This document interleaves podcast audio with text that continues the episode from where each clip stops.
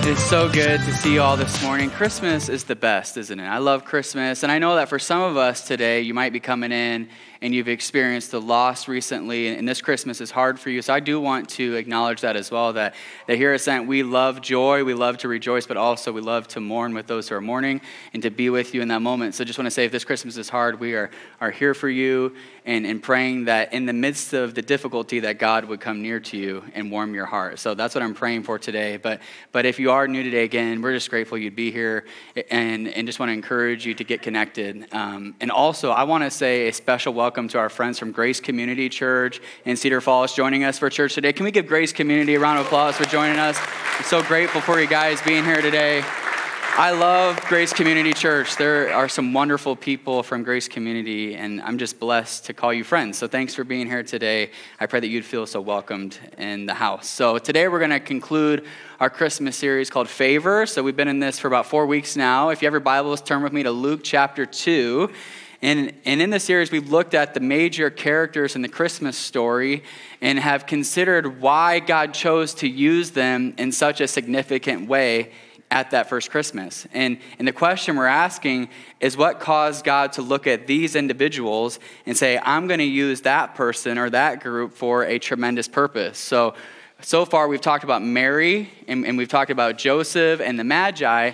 And now today we're going to talk about the shepherds. Okay, so Luke 2, verse 1 through 20, we're going to read this whole thing here. It says this In those days, a decree went out from Caesar Augustus that all the world should be registered. And this was the first registration when, when Quirinius, um, I practiced a lot. I don't know if I said it right. Anyways, was governor of Syria, and all went to be registered each to his own town. And Joseph also went up from Galilee, uh, from the town of Nazareth to Judea, to the city of David, which is called Bethlehem, because he was of the house and lineage of David, to be registered with Mary, his betrothed, who was with child.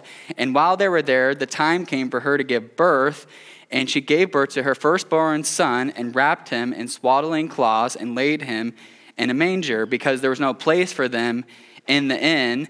And in the same region, there were shepherds out in the field keeping watch over their flock by night. And an angel of the Lord appeared to them, and the glory of the Lord shone around them, and they were filled with great fear. And the angel said to them, Fear not, for behold, I bring you good news of great joy that will be for all the people. For unto you is born this day in the city of David a Savior who is Christ the Lord. And this will be a sign for you. You will find a baby wrapped in swaddling cloths and lying in a manger. And suddenly there was with the angel a multitude of the heavenly host praising God and saying, Glory to God in the highest, and on earth peace among those with whom he is pleased. And when the angels went away from them into heaven, the shepherds said to one another, Let us go over to Bethlehem and see this thing that has happened, which the Lord has made known to us. And they went with haste and found Mary and Joseph and the baby lying in a manger. And when they saw it, they made known the saying that had been told them concerning this child. And all who heard it wondered at what the shepherds told them. But Mary treasured up these things, pondering them in her heart. And the shepherds returned, glorifying and praising God for all they had heard and seen as it had been told them. All right, the sermon title this morning, if you're taking notes, and I hope you are, I know it's Christmas Eve, I know it's holiday, but hey, a little notes won't hurt you. It's Ordinary Shepherds. That's the sermon title. Let's go ahead and pray for the message that the Holy Spirit would speak. So, Lord, right now we ask you uh, to speak through this message. I pray that this would not be lofty words of wisdom or my own ideas or, or something we're trying to make happen, but that this would be a demonstration of your Spirit's power. Lord, we thank you for your word, and we honor it today and are excited to hear from you. In Jesus' name, amen. Amen. So my family tree changed because an ordinary person took a step of faith and allowed God to use them. So both of my parents grew up in households that, that uh, did not know Jesus. And in 1997, they were newly married and had five children between the two of them, okay? And they were like 30 and 28. Five children, well, I guess we are close to that. But, anyways, let's go ahead and show this family picture here. So, you see me in the middle with the Pooh sweater. Come on. That's my brother Derek. You know Derek, uh, the baby being held. So he was back here. He has much longer hair now. Looks good. So, uh, and then my other siblings are in there as well. Um, in the spring of that year, my mom got in a car accident. So about a month and a half after this, got in a car accident and broke her neck. And my brother Derek, again, who now serves as our Chi Alpha director, was only a few months old, as you can see, and he was in the car. But thankfully, he was unaffected, but my mom had to have surgery and wear a halo. So let me show a picture of me and my mom at the park. She's going hard. She's like, I got a halo, but I'm going to be a great mom anyways. That's her spirit. As my mom recovered, uh, my parents needed people to come and watch Derek and I during the day as she could not pick us up. And they had every day covered besides one and it was in this moment of desperate need that the secretary at our family doctor's office uh, stepped in and volunteered to help. So let me show a picture. Her name's Donna. So Donna and my brother Derek there. And as she spent time at our house, she began to share about Jesus. And eventually, one night, my mom put her faith in Jesus Christ, and my dad did shortly after that. As far as we know, there were no committed Christians in our family before this. And, and Donna, the secretary, she helped to shift that. And, and, and she was just an ordinary person. However, she got to be used in an extraordinary way in our family's lives because first she said yes to Jesus. So, first, Jesus radically saved her, but then she said yes to sharing his love with other people. Oftentimes, unlike Donna, we think that, uh, or think that we can't be used uh, by God for extraordinary purposes. We count ourselves out from playing a role in God's story in the world. And we think we're too sinful or too stupid or too shy or too, you know, fill in the blank to be saved and used by God. And we give God a hundred and one reasons why we can't serve Him or make a difference in the world. But uh, story shows us that all it takes to be used by God is to say yes to Him. It's just to say, yes, I'll be used by you. I'll do what you tell me to do. And the first Christmas also shows us that this was or that this is the case. God can save and use anybody for his purposes. Doesn't matter who you are. Early in our series, we saw that he used a teenage girl named Mary to be the mother of Jesus. And now, today, we're seeing that he used the shepherds to be the first people to see Jesus and tell other people about him. And the shepherds were nothing special, they were far from it. In fact, they were looked down upon in their society. Their flocks made it impossible to keep the details of the or ceremonial law as they couldn't keep up with all the hand washings and all the rules. And they were considered to be unreliable people who couldn't even give their testimony in court. Uh, the shepherds are ordinary people, but they weren't only ordinary, they were actually lowly, they were sinful, and they were separated from God. Unlike the hungry magi who we looked at last week, they weren't asking or seeking to be in the epicenter of God's activity. It was to these simple, sinful men that God came to at that first Christmas. It was from these simple, sinful men that the good news first went out about Jesus from human beings. They were the first, or the first humans to preach the good news. God showed them tremendous favor at that first Christmas despite their glaring weaknesses. Okay, with that in mind, I think this begs the question how does God show favor to sinful ordinary people like you and me, or maybe just me? And the answer to that question is found in the angel's message in Luke 2, verse 10 and 11. It says, And the angel said to them, Fear not, for behold, I bring you good news of great joy that will be for all, all the people. I just want to make sure you got the all part. And for unto you is born this day in the city of David a Savior who is Christ the Lord. Okay, so when the angels came to the shepherds, they were terrified. They were freaked out. Obviously, part of this is the fact that an angel came to them. If an angel came to you, I think you might be losing your stuff, right? You might be scared.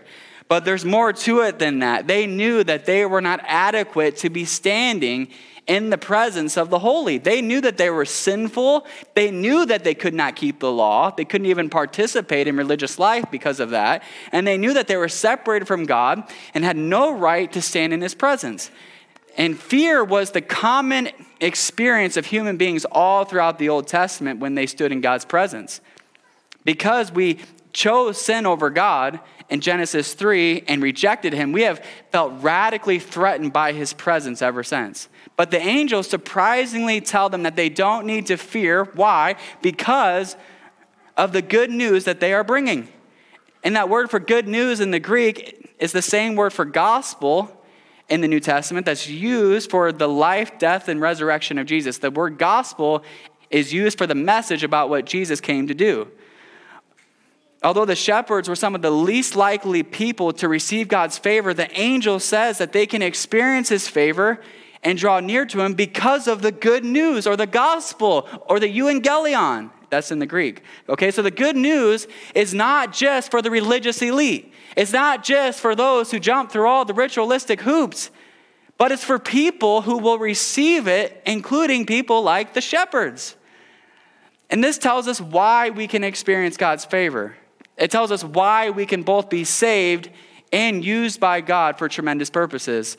All people can experience God's favor because of the gospel. Because of the gospel, we can all be rescued from our sin, no matter what we've done, and be used for great purposes. Okay, with that in mind, what I want to do for today is pick apart these two verses to explain the gospel to you. And maybe you're like, I've heard the gospel many times before. Well, here's the thing we're supposed to keep on hearing the gospel so it can continue to warm our hearts because we drift, right? So if you've heard it before, I pray the gospel would come to you afresh today. But if you haven't heard the good news, I pray that Jesus would draw you into relationship with him this morning. Okay, so the first element of the gospel that I want to point out is found in the declaration of Jesus' birth. It says this it says, For unto you, is born this day in the city of David a Savior. Okay, so the first piece of the gospel is Jesus was born. Don't miss this, right? This is what we're celebrating today at Christmas. Don't miss this. It's powerful. A Savior was born. God Himself became man. In John 1:14, John says it this way. He says, And the Word became flesh and dwelt among us. The Word referring to Jesus became flesh and dwelt among us. So, the King of Kings, the King over the cosmos, the King over the hundreds of billions of galaxies, the one who spoke and it all spun into existence, he took on human form. And by becoming flesh, God made a, a decision that, that while we cannot live perfectly, he would do it for us. All right, get this. He, he would do what we were supposed to do. Although the shepherds couldn't keep the law, Jesus would do it for them. Okay, 1 Peter 2 22 says, He committed no sin, and neither was deceit found in his mouth. Okay, so here's the thing. While we were dead, stuck in our sin, and unable to obey God, Jesus, the King, came to earth. He resisted sin and he obeyed God perfectly. He did what we could never do. And if we trust in him, his righteous life can be credited to our account. So when God looks at us, he won't see our sin. He doesn't see the junk. He doesn't see that mistake you made. But he sees Jesus, his only begotten son. Jesus covers over us. So, so when God looks at us, he sees perfection. Imagine, imagine what it would feel like to know that every time that God looks at you, he sees perfection despite all your sin. He sees holiness. That would be radically freeing, wouldn't it? And that would cause you to draw near to Him, which would then lead you to grow into the person that He wants you to be. Instead of hiding from God because you think He's always mad at you, you're drawing near to Him even in the midst of your struggle, and that frees you up to grow. And you grow not because you're trying to earn something from God, but just because your heart has been so transformed by His love that you can't help but try to live like Him. You're like, if you love me this much, I can't help but respond to you in worship. I can't help but try to live the life that you've called me to live. But that's not the only reason why God became flesh. He, he, he, didn't just become flesh so he could live the perfect life on our behalf. He also became flesh so he could come into our world and understand what we're going through. And because Jesus was born, he is uniquely equipped to sympathize with our weaknesses. He gets what we're going through. He understands why we fail to measure up, and he meets us in that space. It says this in Hebrews 4. It says, For we do not have a high priest who is unable. Jesus, God, he's not unable to sympathize with our weaknesses, but he is one who, in every respect, has been tempted as we are, and yet still without sin. So, what does this mean? It means or means let us then with confidence draw near to the throne or to the throne of grace that we may receive mercy and find grace to help us in time of need. Come on, somebody. I'm about to get my hanky out. Come on. That is amazing. The King of Kings became flesh. He has lived in our space. He understands what we're going through. And now we can confidently draw near to him, saying that this is a God who understands us. And some of you this morning have bought into the lie that God doesn't get you. You're like a teenager, He just doesn't get me. Or that God doesn't want to be around you. Or that God is constantly mad at you. All the while, there is a Savior who has become like you, has lived the perfect life for you, all because He loves you and He is waiting eagerly for you to come to Him this morning. And the fact that God became man shows us that He does love us and He does understand us. He has lived in our world. And this week, our daughter Jane was, was wanting to wear this Christmas light necklace. I think it's from Dollar Tree. You've probably seen it, it's very popular. And she was wanting to wear, or to wear it around the house, but we bought it for the very specific purpose of her taking it to school for her Christmas day or whatever that was. And Emily told her, she said, It's not a good idea for you to wear these necklaces. They're from Dollar Tree. So then, or they're not the most you know, sturdy necklaces out there, and it could break. And we need you to have it for school. But she's, but she persisted. And I tell you, my daughter Jane, she is a persistent one. You cannot win an argument with her. And, and, and we were trying to get our house clean for our staff Christmas party. So we're like, all right, girl, if you really want to wear it, go ahead and wear it. And she's wearing it. And I said, but here's the thing you have to help me clean because there's a lot to clean up. There's a lot of toys in this basement. I need your help. And, and, and she did it, you know, begrudgingly, but she helped. And, uh, and eventually she was picking up a toy and her necklace got caught and snapped.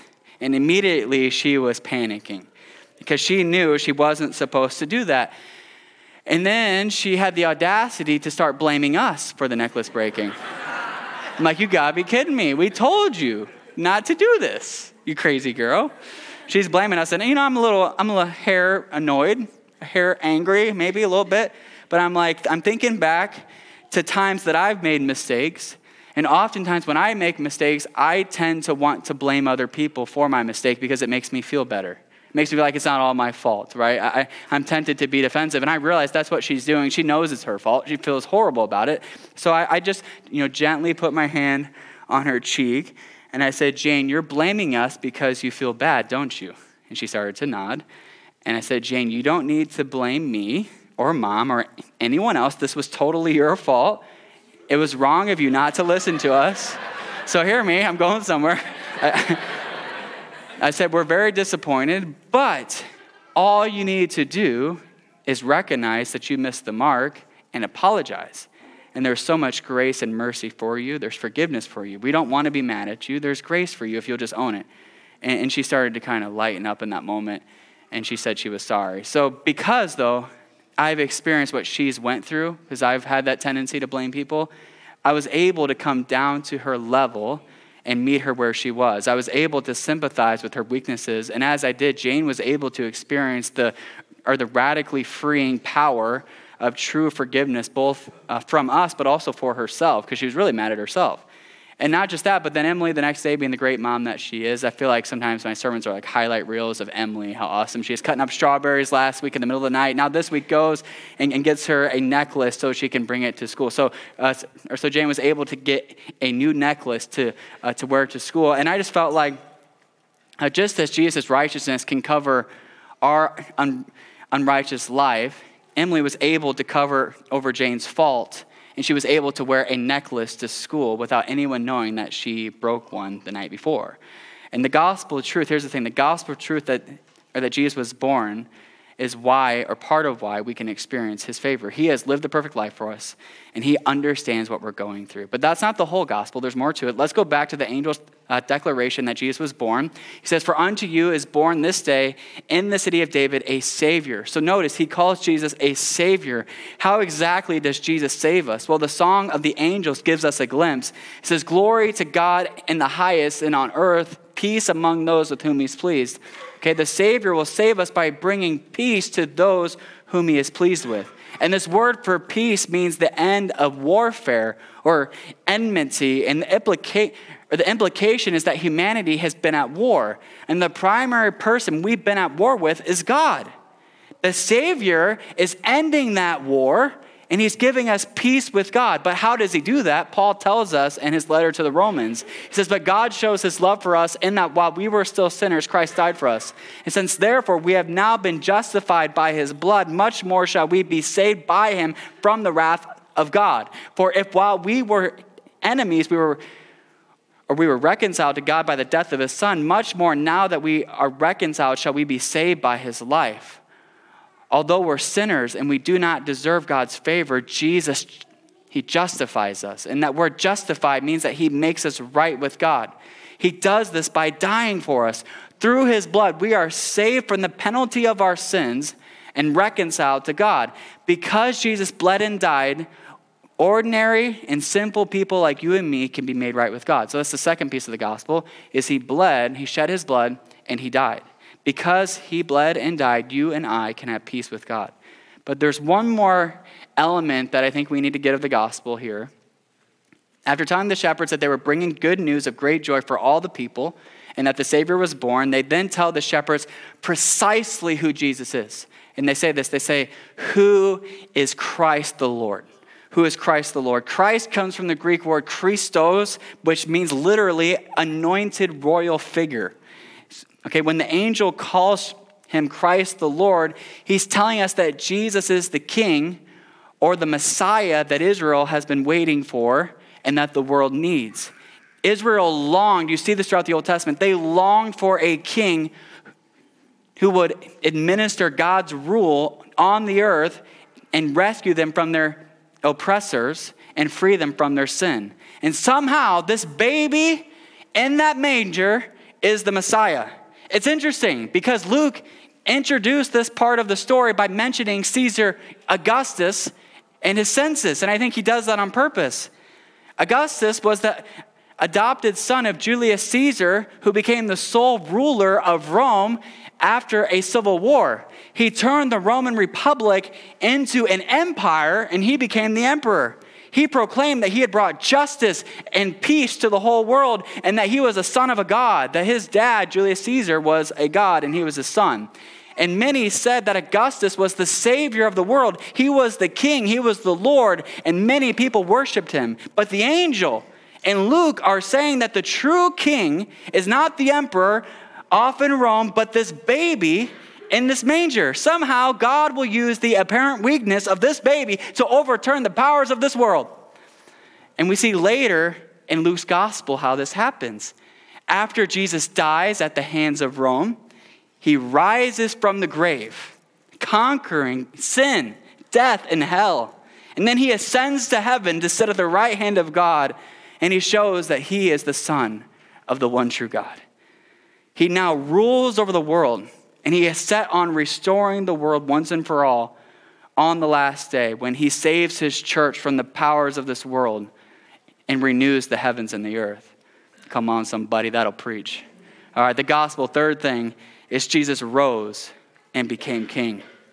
Because he rose, because he's king, if we trust in him or trust in him, we can also overcome death and sin. And we can have hope of our future resurrection, just like Jesus and confidence in the midst of our weaknesses. And not just that, but the Holy Spirit comes and lives on the inside of our hearts. The very Spirit of the living God comes and lives in us and empowers us to step into all that God has for us. This is the gospel. This is the good news that the angels were proclaiming. Jesus was born, Jesus bled and died on that tree, and Jesus rose and is the rightful King and Lord over the universe. As those angels joyfully sang, uh, or this is how Jesus came to give peace to those with whom he is pleased. And that peace is available to each and every one of us this morning. An important thing to notice, though, is that peace only comes to those with whom he is pleased. If you want this peace, you must be someone who God is pleased with. Well, who is God pleased with? Simply put, God is pleased with those who receive him. So John 1:12 it says this, but to all who did receive him, who believed in his name, the name of Jesus, he gave the right to become children of God.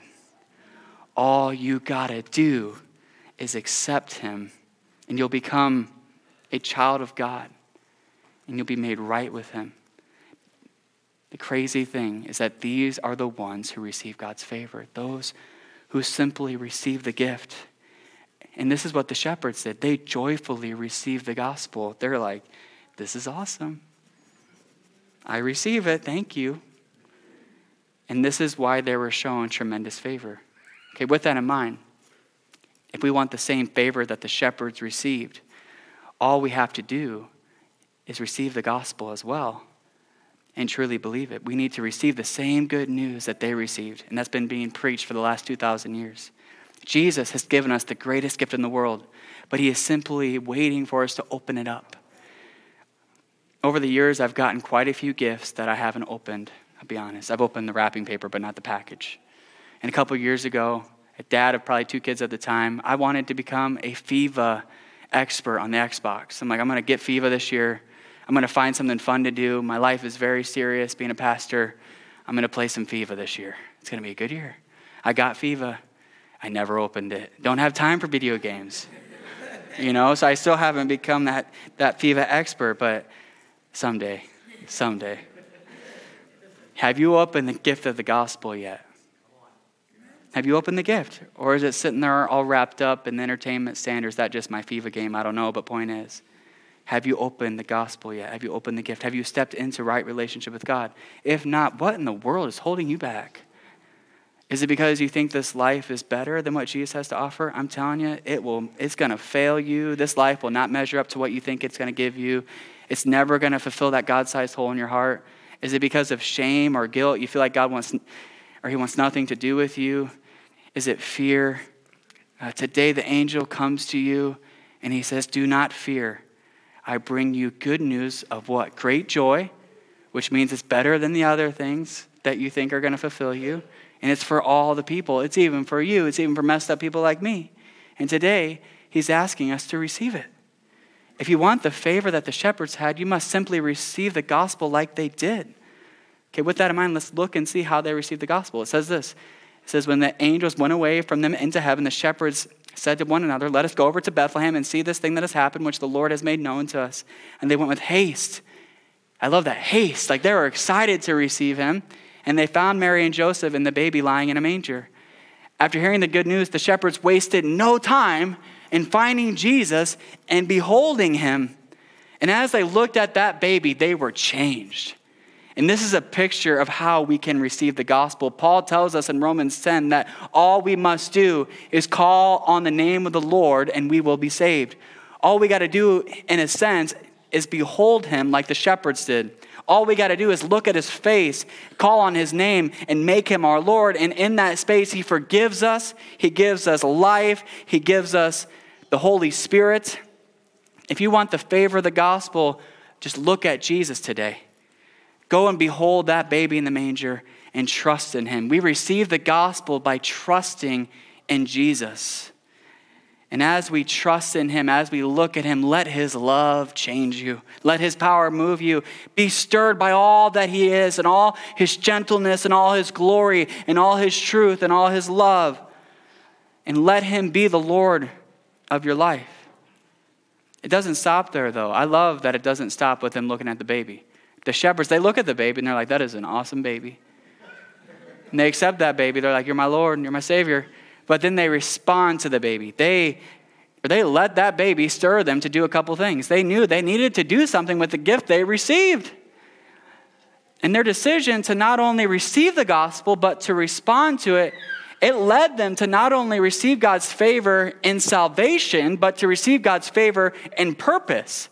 It says this in verse 17 and 18. It says, When they saw it, they made known the saying that had been told them concerning this child, and all who heard it wondered at what the shepherds told them. After seeing Jesus, they had to tell somebody about it. And they knew they could not keep the gift to themselves. And this is how they were not only saved, but they were used by God. Okay, so here's the thing we respond to the gospel by telling other people about Jesus. We go and we tell, we go tell it on the mountain. Okay. Anyways, that was weird. Okay, so this morning we need to get to a point where we believe the gospel so much that we can't help but share it with other people. It's just natural when you love somebody, you got to tell someone about it. When I started dating Emily, oh boy, Facebook was blowing up. I love this woman. She completes me. She's just the most beautiful gift from the Lord that I've ever received. Everyone's like, Bleh. People were so annoyed with us. I lost a lot of Facebook friends in that season. But I loved her. I got to tell someone about this beautiful gift from God. It's just natural to tell other people about Jesus when you've received his love. We couldn't help, uh, or we couldn't think of keeping it to ourselves. And this is how we live a life of purpose and consequence. We go tell people about him. There's at least one more way, though, that, that the shepherds uh, that the shepherds show us to respond to the good news. It says this in 20. It says, And the shepherds returned, glorifying and praising God for all they had heard and seen as it had been told them. After the shepherds saw Jesus, they couldn't help but glorify and praise God. That's the second way we respond to the gospel. We respond to the gospel by worshiping Jesus. When you've truly encountered the ferocious love of God, you can't help but respond and worship. And worship includes, you know, praise and song, but it also includes obedience and holiness. It includes sacrifice. You can't help but lay everything down at that baby's feet. And some of you have received the gospel, you confess faith in Jesus Christ, but you haven't responded to it yet by truly worshiping Him with your life. You tried to still be the master of your own life.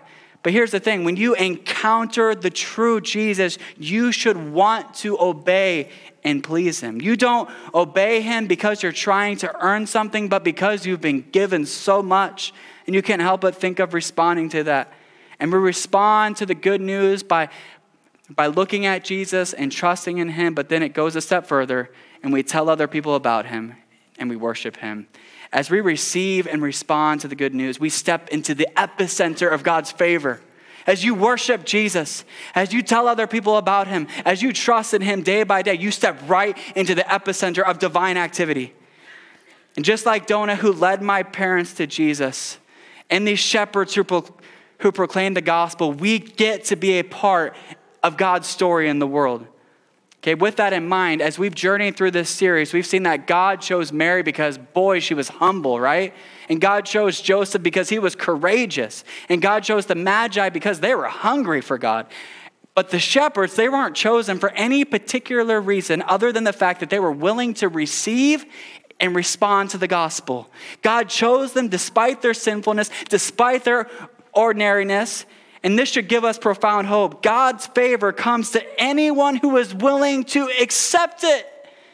If you want the favor that the shepherds had, we must receive and respond to the gospel like they did. That's the main idea. If you get one thing today, take that with you. If we want the favor that the shepherds had, we must receive and respond to the gospel like they did.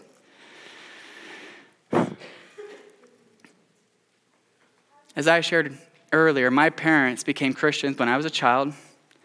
I grew up in the church. I loved the church as a kid. I believed in Jesus for my whole life. However, my life until I got to college was a life of believing intellectually in my brain that Jesus was the king, right? Like, yeah, I think, yeah, I believe that, but not really knowing him, not really knowing his heart, not really living like him. I definitely had religion, but I'm not sure that I had Jesus. I put all my hope in this life. I was trying to find meaning, satisfaction, purpose in this life and, and, what I could achieve and how, how good I could be at things, if I could get the right girl. I put my hope in this life. And I had no victory over sin. My life was raging with sin.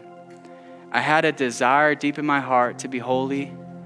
I wanted to be holy because I knew that's the right thing to do, right? It's good to be a good person. I had a desire to, you know, to be like Jesus in some sense, and I felt really bad when I messed up in big ways. But I didn't really I didn't really live a holy life. Has anyone ever felt that before? You ever feel like you're you're genuinely trying to be a Christian? You're trying to do the whole thing, but you just can't seem to live out the life that Christianity calls for? And this caused such a tension in my spirit. I knew that I was living a double life. At church, there was a Christian Daniel, and then there was also the Daniel who did whatever he wanted and was overwhelmed by sin. I played on the worship team at my youth group. I would try to convince my friends that God was real in the hallways at school, but I didn't really live like Jesus. I was overwhelmed with sexual sin and alcohol and wicked thoughts, wicked words, and true life with God, the life that the Bible promises, it seemed so elusive to me. I was afraid, when it came down to it, I was afraid of what God actually thought of me. And I constantly ran from Him. I was constantly hiding from him. I would come to services like this, you know, Christmas Eve or Easter or conference, whatever, and I'd make decisions that I was going to, to finally overcome sin. I was going to live the life that I was called to live. But every time I would fall back into the same old patterns, the same old routines. And I thought it was my responsibility to, uh, to climb myself out of these sins. And I couldn't do it. And this led to a cycle of shame and guilt and hiding from God. And after my senior year of high school, on July 22nd of 2011, I was at a party, which I normally was at that time on the weekends, and I took things further than I ever had before. And I, it got to a point where I was like, okay, God could never love me now. After everything I've done, I've crossed every line that I set for myself. I have nothing to bring to the table, spiritually speaking. There's no way that He could love me at this point. And I came to the end of myself. I went home the next morning, went into my bedroom, shut the door, and just started weeping before God. It felt so cut off from Him. I felt like He was so mad at me. I disappointed Him so greatly that He would never show me mercy again. And after laying there for a bit, uh, my mom came into the room. And uh, she knew something bad had happened, obviously. She just began to pray over me. She prayed, Jesus showed Daniel that there's nothing that he could ever do to separate himself from your love. And so, what she did really, she passed along to me what Donna taught her 14 years before. In that moment, I encountered God's love in a way that I never had before. This was different. I came face to face with the authentic power and love of God. I knew that I knew that I knew that there truly was nothing that could ever separate me from His love as I heard that good news, I knew that there was nothing to do other than receive it. I had nothing to prove, nothing to earn. I just needed to receive it. I needed to believe that it was true. I looked at Jesus and I received his love for me. And in that moment, I was changed. It felt like I was being reborn.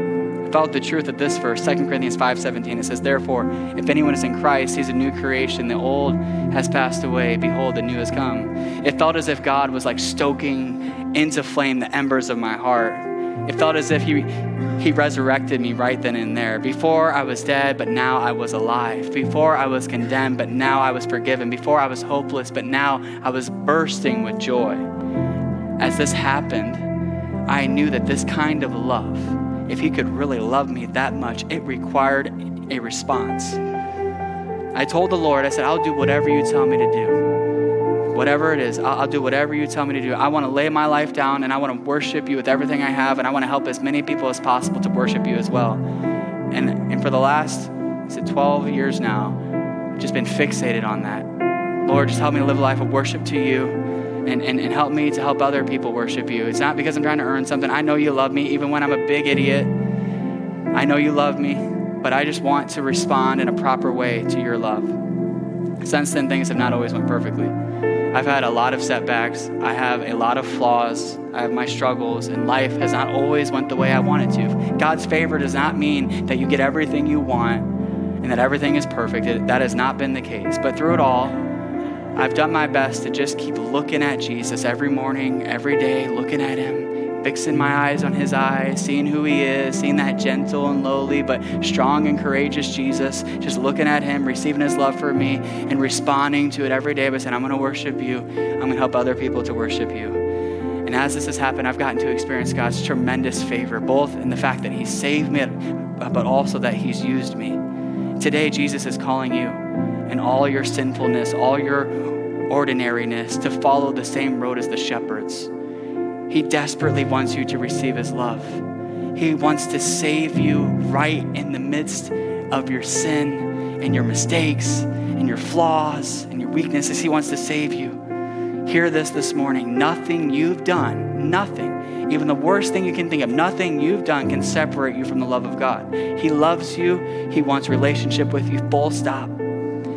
If you haven't accepted Christ, today is the day. Accept Him as your Lord and Savior. Step into relationship with Him. If you call on His name, if you ask Him to be your Lord, His blood will cover all of your sins, and the Holy Spirit will come to live on the inside of your hearts, and you'll get to live life with God forever. But it doesn't stop there.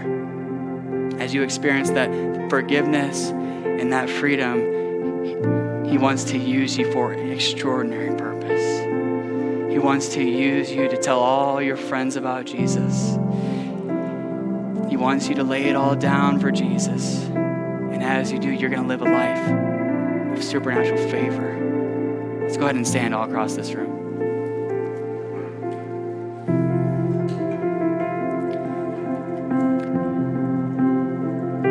God's favor is near this morning. It's near to each and every one of us. It's not something you have to grasp after or try to or try to get. It's near. James said if you draw near to God, he'll draw near to you. All we got to do is receive what Jesus has done. And we'll step into the epicenter of God's activity just like those shepherds did. All we got to do is look at Jesus, tell other people about him and worship him, and we'll live a life of favor. Let's go ahead and pray. If the prayer team would come now, prayer team's going to be available. Uh, we're going to do candlelight. So if you want to come to the altar, you can, but I encourage you to be part of the candlelight. Uh, but obviously, we want the altars to be open every week, so we'll do that too. But um, at this time, I just want to give you a couple ways to respond in prayer before we do some candlelight worship. Okay, so the first thing is this if you're here this morning and you haven't been in right relationship with God, or you once were at one point in your life, but you've walked away from it, I think Christmas Eve is an amazing time to step into right relationship with Him. So, what I want to do is, I want to, if you could bow your heads and close your eyes. Kids are coming now, don't mind them, they're going to come sit with their parents. But I do want to respond to the Lord. So, if you'd bow your heads and close your eyes, if you're here this morning and you want to put your faith in Jesus, I'm going to count to three. And when I do, just slip up your hand. You just wave at me quick, kind of let me know it's you and then I want to pray for you, okay? So one, two, three. If you want to put your faith in Jesus, just slip them up all across this room. I see that hand. See that hand. See that hand in the back there. Is there anyone else this morning? Go ahead and, and put your hands down. I'm just going to pray a simple prayer of putting our trust in Jesus and, and go ahead and pray with me in your heart. In church, if you'd pray with us as well, be awesome. So, Lord, right now, for, for those two or three people that are putting their faith in you, God, we just celebrate with them. And God, we pray that as they, they put their trust in you, that you would transform them from the inside out. God, I pray that they would experience the true power of forgiveness and grace. God, that they would know that they are loved, that they are highly favored, and that you look upon them with delight. I pray that that would be true all across this room. In Jesus' name, amen. Amen. Right, second way to respond, and we can do this one with eyes open. If you're here this morning and you're just saying, I want to step into the epicenter of God's activity. I want to be a person who uses my life for kingdom purposes. I, I want to tell people about Jesus. I want to worship Jesus. Can you just slip up both hands right now to heaven saying, That's me? I, I want my life to be used by God. So, so, Lord, right now, as hands are going up, we just say, Hey, Lord, we want to be used by you. We want our lives to be leveraged for maximum kingdom impact. God, I pray that our lives would be lives of consequence, lives of purpose. God, I pray that you would use us for, for great and marvelous things things, things that, that or that right now we couldn't even imagine, Lord, that, uh, that you would call us into this and you'd help us to, to truly step into the epicenter of your activity. We thank you, Lord. We love you. In Jesus' name, amen. Amen.